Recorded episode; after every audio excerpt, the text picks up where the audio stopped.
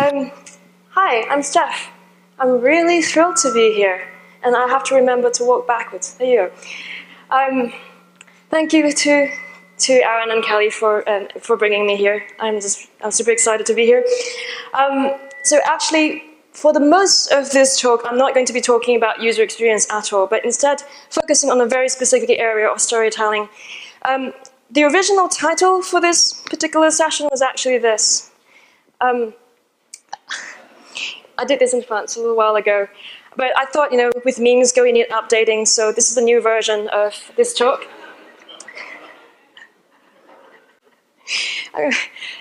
I wasn't sure how that was going to go down, but there you go. Um, so I'm going to cheat and tell you where the accent comes from, because otherwise you spend the next 25 minutes wondering where I come from. And I would rather that you listen to what I have to say, rather than my trying to figure out where I come from. So um, if you know where orangutans come from, okay, not that I have a close relationship with orangutans in particular, but we share the same island, and there plenty. There was plenty enough room for all of us. Um, and so I was from the island of Borneo, from Malaysian Borneo. I didn't live. Oops, wrong way. I didn't live. I didn't live there for very long. I spent my formative years in Australia, down the bottom of the world. I got tired of staying at the bottom of the world, and I about moved just about as far as I could, with the sanity of choosing six-month-long winters in Canada. Um, and now I have perpetually grey weather in the UK, and so much so that I forget to pack my sunglasses everywhere I go because I can't remember what it's like to have sun anymore. Um, so, anyway, so my accent's going to switch from whatever to whatever in the next little while, and that's where it goes. Anyway, so last spring I was in the south of France. Again, I forgot my sunglasses that time, but hey. Um, I was in Avignon, which is uh, an interesting town in its own right. something like 1309 to 1377, this is the home to the popes because there was some kind of uh, upheaval in European politics. In any case, I was there for a conference, and it was a front end conference. And um, it was a city that still has its old walls. I like city with old walls, and I was really happy to find this place, which is an Airbnb place, very, very close to sort of the northern edge of the wall. Um, I thought, oh, this is fantastic. Now, the reason why I do Airbnb a lot is because I like kitchens. Um, I like going to a random city, showing up at a random supermarket or market, because in Europe, most, these, most of the time it's markets, and sometimes they're like tiny little supermarkets, um, and figuring out what the local people eat. I like cooking my own meals while I'm on the go. And so I was quite happy that there's this nice modern kitchen um, that I get to use for a few days, which, you know, I'm not, I'm not sort of selling Airbnb as a service, but I really enjoy it. so, anyhow, the owner wasn't there because he was down in Spain working. And so his friend showed me around, let me in. I thought, great, no, I've got a few days of this to myself. And so that night, I made myself a nice little dinner. I was washing up. And this was like, you know, when you send this thing and you wash up, you do this, right? And all of a sudden, my socks started getting wet. Now, if you haven't had the experience of your socks getting wet without expecting it, I highly recommend you trying it because it's one of those experiences you'll never forget. So what happened was my socks were getting wet and there was a puddle of water coming right down to the middle of the room. I was like, okay, this is not good. And so I um, so the sink was leaking somehow, but it didn't wasn't obviously where. And under this the sink, this is what it looked like. Um, some very creative plumbing. Um, so I couldn't figure it out, but there was a bucket, so you can see the sort of the red rim thing underneath there.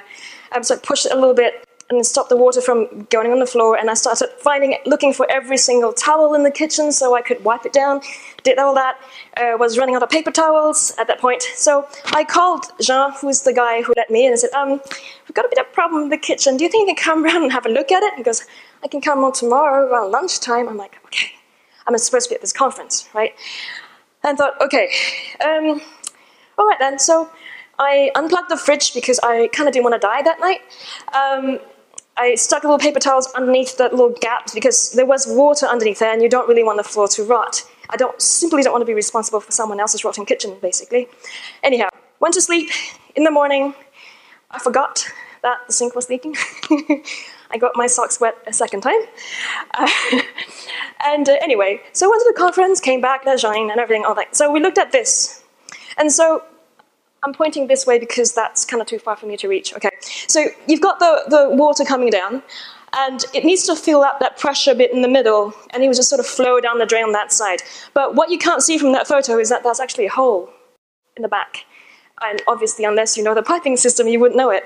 But Jean figured that out because um, he found a roll of tape that has fallen off, and it was just sort of taped up at the back. Um, and that was the only thing that was stopping the sink from leaking up to this point so we were trying like, okay, now what do we do? So he goes, oh, um, you know, some roll of paper we could do in his. I sorry, I can't do a French accent very well.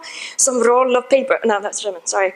Um, he, he, so he stuck it into. The, well, we were trying to figure out now whether we can get some roll of newspaper or something to stuff it. It would get wet, but it would sort of expand and fill a hole. And but we were in a French household. You get stuff like this, and uh, so that's how we fix the sink. So, I want you to stop for one second and look at yourself and think about what you've just heard for the last five minutes. I have all of your attention because every single one of you are looking at me except for one guy at the back. Um, stories are immensely powerful. I taught you nothing. I taught you how to fix a sink in a French kitchen when the plumbing is creative. But what stories are, they are simulators for the brain, flight simulators for the brain. And this is really one of my favorite quotes from Made to Stick. There's a reason why our brains are wired for story, stories. We're physiologically done that way. It's very, very close to two ways, two main ways that we learn. So we learn, well, we, we learn in creative ways, but sort of the cognitive psychology behind it, there are two main methods, whether it's procedural learning or declarative learning. So declarative learning is when you have facts that you have to memorize. Not very exciting. Um, procedural is when you ride a bike. So, you know how we always say that you don't usually forget how to ride a bike? That's because it's something that's implicit in how we learn. And stories allow us to sort of simulate in our brain as we hear a story. So, anyway, you've just learned how to fix a sink. um, so, I did a test at this conference. Um, so I had friends who, you know, well, I, at this particular conference, to some people, I told them the story much like what I told you. With other folks, I said, oh, the Airbnb be a problem I'm staying is had a leak in the sink. And that's all I said. This is rather boring.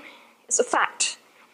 And the, probably the result of that test was the next day, the people whom I told the stories to actually asked me how was my kitchen. Because they remembered it, they lived through it with me. Whereas the people whom I told the anecdotal version have absolutely no recollection that I had a leaking sink at all and that I was sort of like going like, oh, crisis. Anyhow, but I wasn't always a good storyteller, and you can argue that I probably am not that good at it yet. I feel like I'm still learning. I had to learn it. There is there is this kind of special thing we like to think that we can sort of nail stories down into a certain structure, and maybe there is, but there's a little bit more to the craft. Um, I want to share. A, oops, don't play yet. I want to share this video with you. Have you seen this before? Ah, good, excellent. Okay, let's see if this the tag gods are with us, and I've got my sound on. And let's play.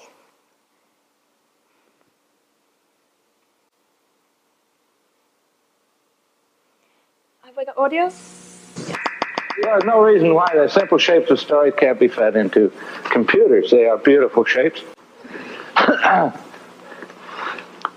This is the GI axis, good fortune, ill fortune. Sickness and poverty down here, wealth and, and boisterous good health up there. Here's the very middle. Now, this is the BE axis.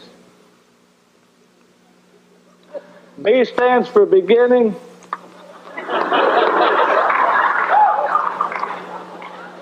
E stands for electricity. Now, this is an exercise in relativity, really. The shape of the curves are what matters and not their origins.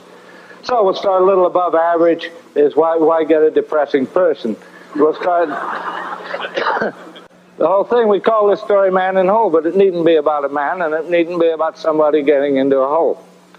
But it's just a good way to remember it. Somebody gets into trouble, gets out of it again. People love that story. They never get sick of it. All right, not copyrighted. Another story, also a beautiful curve and easily fed into a computer. called Boy Gets Girl, but it needn't be that. Just a way to remember it. Start on an average day, average person, not expecting anything to happen a day like any other. Find something wonderful, just loves it. Oh, God damn it. Got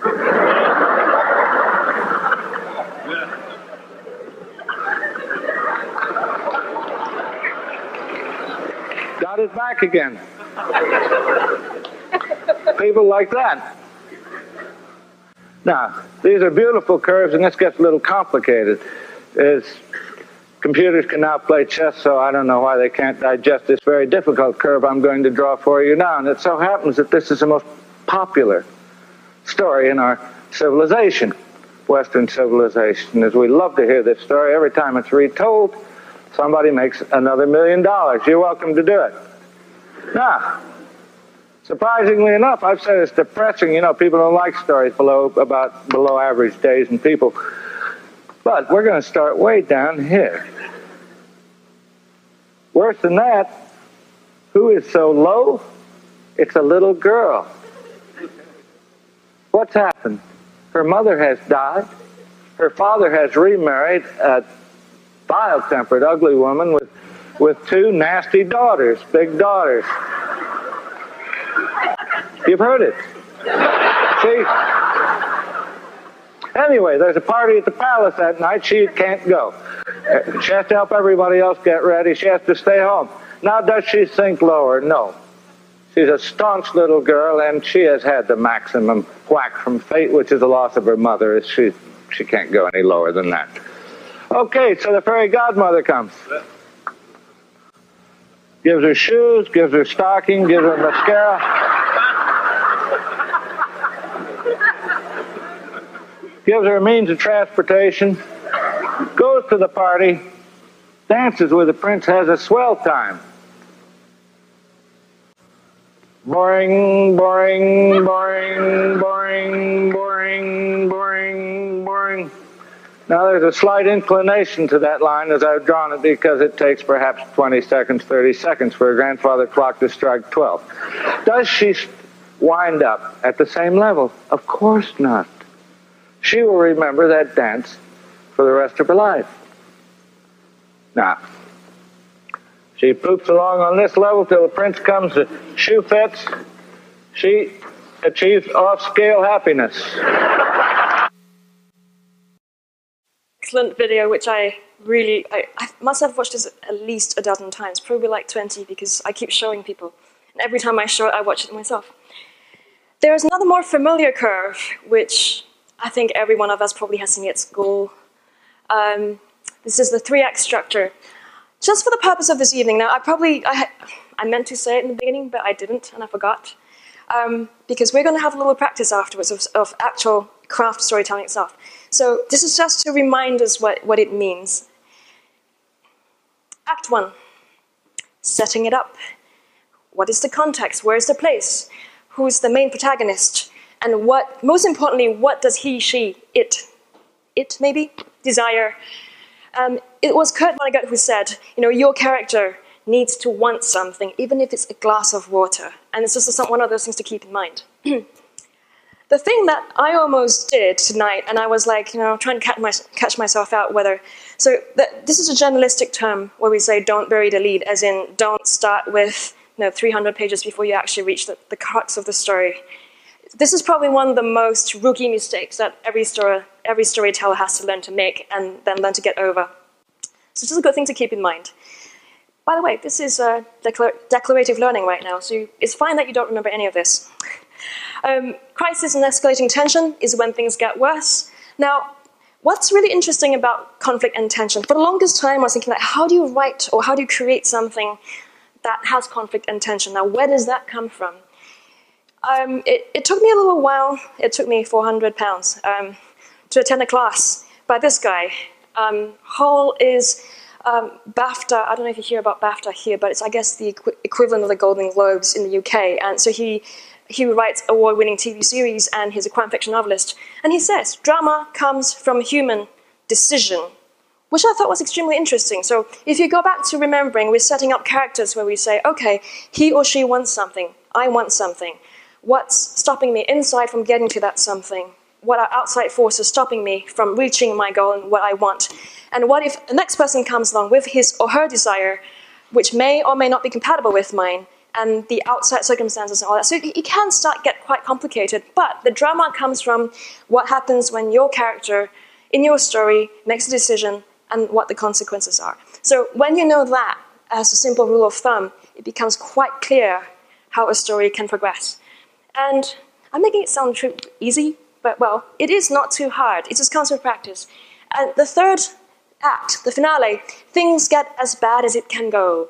Um, but probably the most important thing about finishing a story is um, leaving everybody in a safe place. Now, it doesn't have to be a happy ending, although classically we prefer happy endings, but a safe place. It's like a stopping point, like the end of a phrase. I'm going to give you one example of actual application of storytelling in design.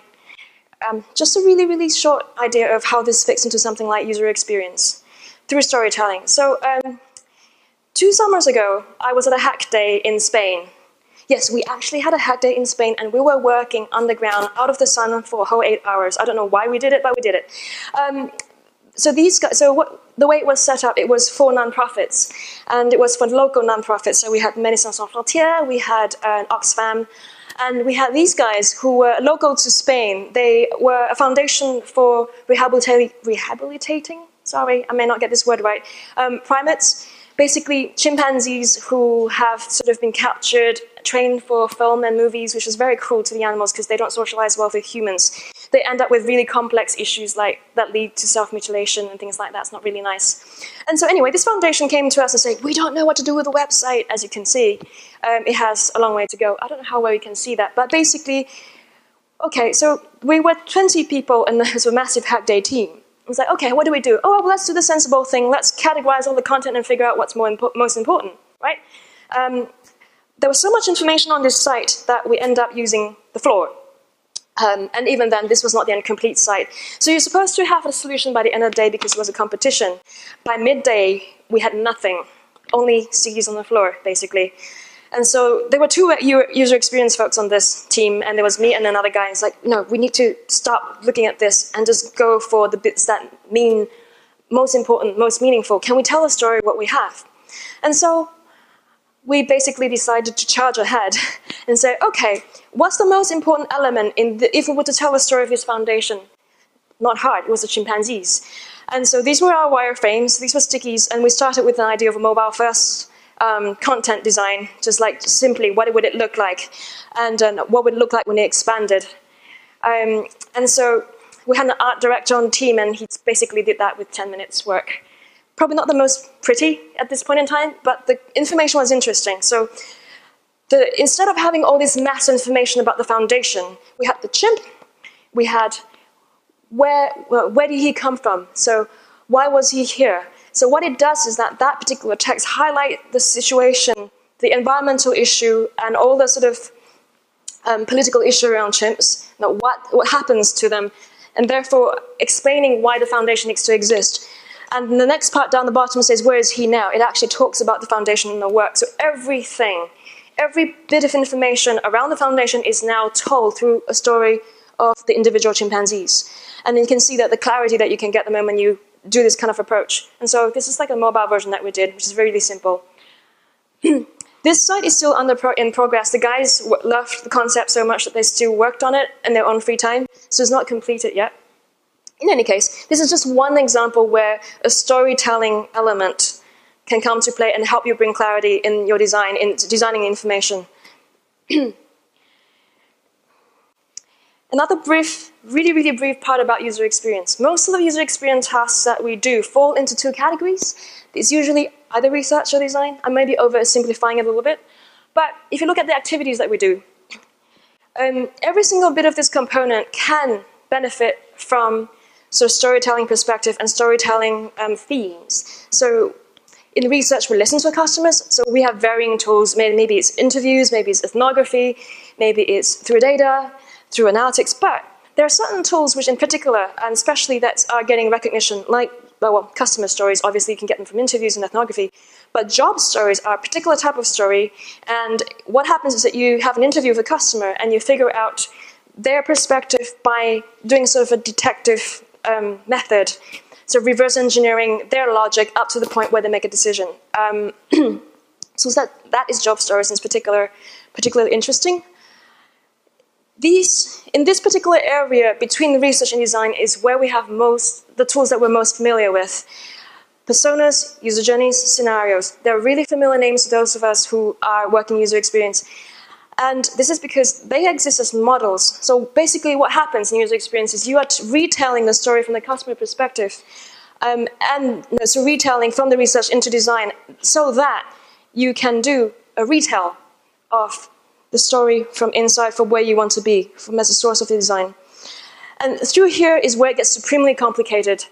You can use storytelling in content, you can use it through the visual side, you can use it through just a voice and tone, or even thematic material. So there are plenty of spaces in sort of a whole user experience, a whole spectrum user experience process where storytelling fits. Um, this is where my little tiny little book will be focusing on, is practically going through this entire cycle. In any case, this evening so far, we've had three working examples. I gave you an example in UX design, a practical method of how to fix a sink in France, and the fact that I was able to tell you two stories in a presentation, I'm not sure if you, if you clocked that. The possibilities are infinite. Um, and so here, I'm only, you know, going blah, blah, blah about one particular aspect of storytelling. But it's up to you where you think it can fit in the work that you do. Are you an educator? Do you need to communicate messages to your colleagues? How are you going to do it? Some stories are a good way, and it's a matter of figuring out how it fits. So, the rest of this evening, we're going to try. The way this is going to work, there's a reason why the tables are arranged this way. Hey, we're designers, we think about these things. Um, so, what I would love to do is for you to pair up with one person. It can be a person you already know, it doesn't really matter. What's really what's going to happen is we're going to have a little ex- series of exercise. I'll give you a minute of thinking time. Actually, let me just skip to a slide so you see you know what I'm talking about. I'm going to skip this and I'll come back to it. This is bad planning on my part. Whoops. So you're going to tell a story. In the first instance, let's make it a fairy tale. Should be really easy. You can retell Cinderella if you like. Um, and so partner up with someone next to you. I'll give you one minute thinking time so that you can reflect on how you want to tell the story. And then the first person, so decide who's the first person to tell the story. Storyteller A tells the story for three minutes. Time's up, I'll tell you you switch second person tells story to person to first person. Does that make sense? Yes? yes. Up to you. Up to you. If you want to tell the same story because you're convinced that you can tell it better, by all means. Um, and then we have one minute of sort of review time, thinking time, and then we go on to the next thing. Is that clear? So, can we make sure that you have friends? Can you find a friend? so, oh.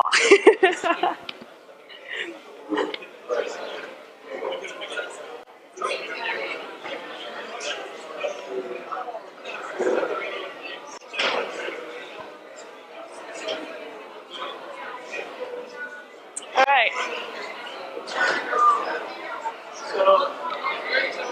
Wait, wait, wait, wait, wait, wait, don't start yet. Woo!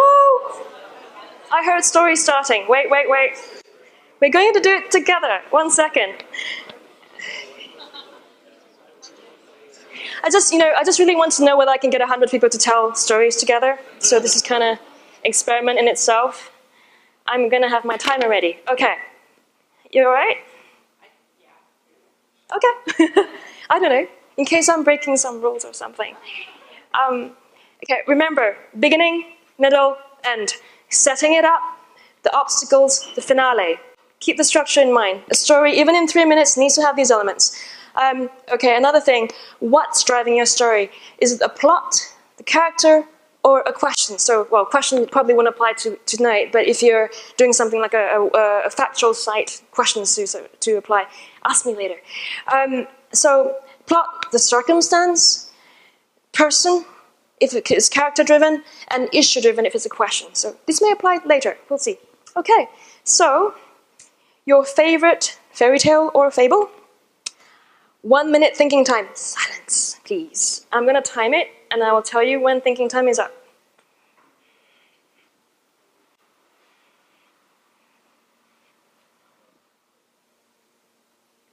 Time's up.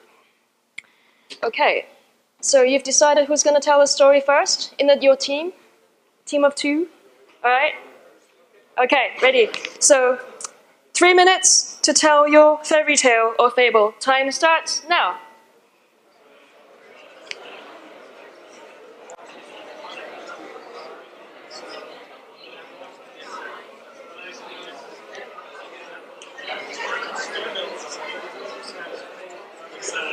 Time's up.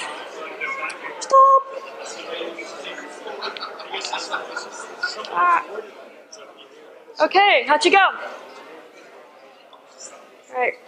So, all right, let's do the switch. Person, persons, person B tells person A. Sorry. For whatever reason, I have an Irish accent right now.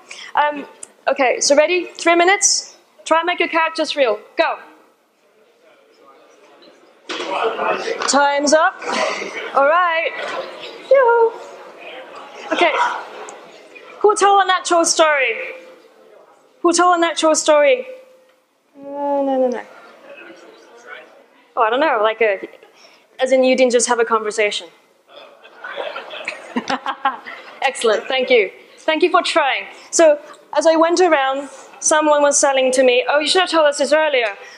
or, or someone else was saying, "Oh, I have no idea which one I, I should talk, uh, we should tell." The problem with practicing the craft of storytelling is today what we're trying to do is create a safe space for you to test with somebody. Just the one person next to you. You might see them again because it's Chattanooga. But um, I'm sorry, that, I didn't mean it in a bad way. It's nice. but it's great that you can have a place where you can recognize people by their first names. It's excellent. I can't do that where I live, you know? So, um, but here, here it is where you're saying, this is a safe space. Try it. Don't be scared, because if you are scared, there will be lesser opportunities unless you make them yourself. And it doesn't matter, there's no right or wrong. There's, you can only get better the more you practice. So, this one is probably easier or harder. Uh, tell your favorite joke. okay? Oh, yeah. Um, so we're going to have two minutes thinking time, or maybe less, depending on how I see people are going, because sometimes it's hard to decide which joke you want to tell. Um, but the story time is short, two minutes each, and then we're going to have a little review time. And um, with jokes in particular, rhythm and pace. It's the same with every story, but with jokes in particular, rhythm and pace. So every sentence, more or less, try to move the story forward or try to show more of the character. All right? I'm going to back, go back here. Are you ready? Okay, just have a little bit of think, thinking time. Quiet thinking time. Oh, you're laughing. That's good. I worked out how to use this timer. Okay, so person A, first person, wherever you are, uh, your joke starts now. Two minutes, go. All right, time's up. Stop. Whoop. Okay, switch. Ready? Two minutes for person person two. Person number two, start now. Time's up. How'd you like that? Was it fun? I don't know if you're having fun. Um, it's funny because I think the first round of jokes was funnier because more people were laughing. I don't know what happened there. Yeah, I don't know. Okay. So, maybe just one last thing because it's nice to finish well. Jokes are fun, but I think to tell a real story, much like what I was trying to do early on the beginning of this talk. I'm sorry, I, I, I realize that I'm talking really fast and I'm very jet lagged, so I, it may, every other sentence may not make sense, but I think you're getting the gist. So, um, telling a story about what happens to you. Now, this is interesting, a little harder. It's a like difficult scale of difficulty. In this particular one, pay attention to describing feelings and reactions, whether it's yours or the person involved in the story. Okay, so this may take a bit of thinking time. Free reign, like do whatever you want. Make it up if you want. Um, okay, so let's just have one minute of thinking time. So you can decide, both of you decide what you want to say.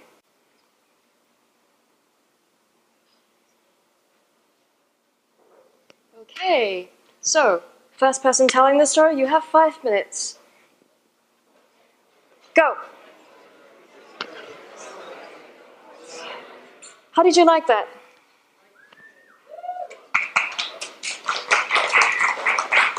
Was it easier than you thought it was? It got easier. It got easier? That's my point. If there's one thing you can take away from tonight, uh, not about plugging things in sinks and stuff and wet socks and all that, um, it gets easier with practice, and that is all there is to it, to storytelling. And thank you very much for participating tonight.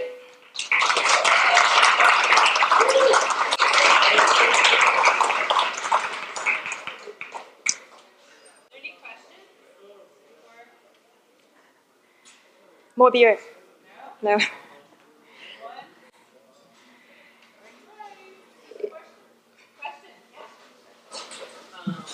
Do you know uh, Duarte Design? Nancy Duarte is a uh, storytelling person like you. Mhm. Um, she has a, uh, I guess, kind of shows the same arts and storytelling like her comedy is like San Francisco. Mhm. Um, she showed one where she lined up Steve Jobs' first um, keynote uh, speech on uh, maybe the iPhone. Right. And then uh, MLK's I Have a Dream speech. Yeah.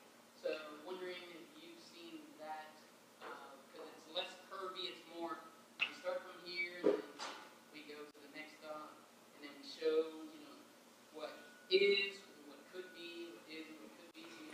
They're very there are many many shapes of stories. So like the uh, there so depending on who you ask there are either three types of stories or 53 so um, really this is very culture centric it's very industry centric and so the one reason why i decided not to go there is because it's just a huge hole and you could end up with 153 different types of stories. And then it becomes one of those things that you stop wanting to learn because it's too complicated um, I mean, there is no accident that we have oral histories before we had written histories.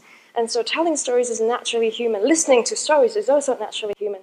It's just that I think sometimes we don't really get the time to practice like we do. So I hope that, if anything, you get find more time to tell stories to other people because all of you are unique and all of you have stories to tell. All right, thank you.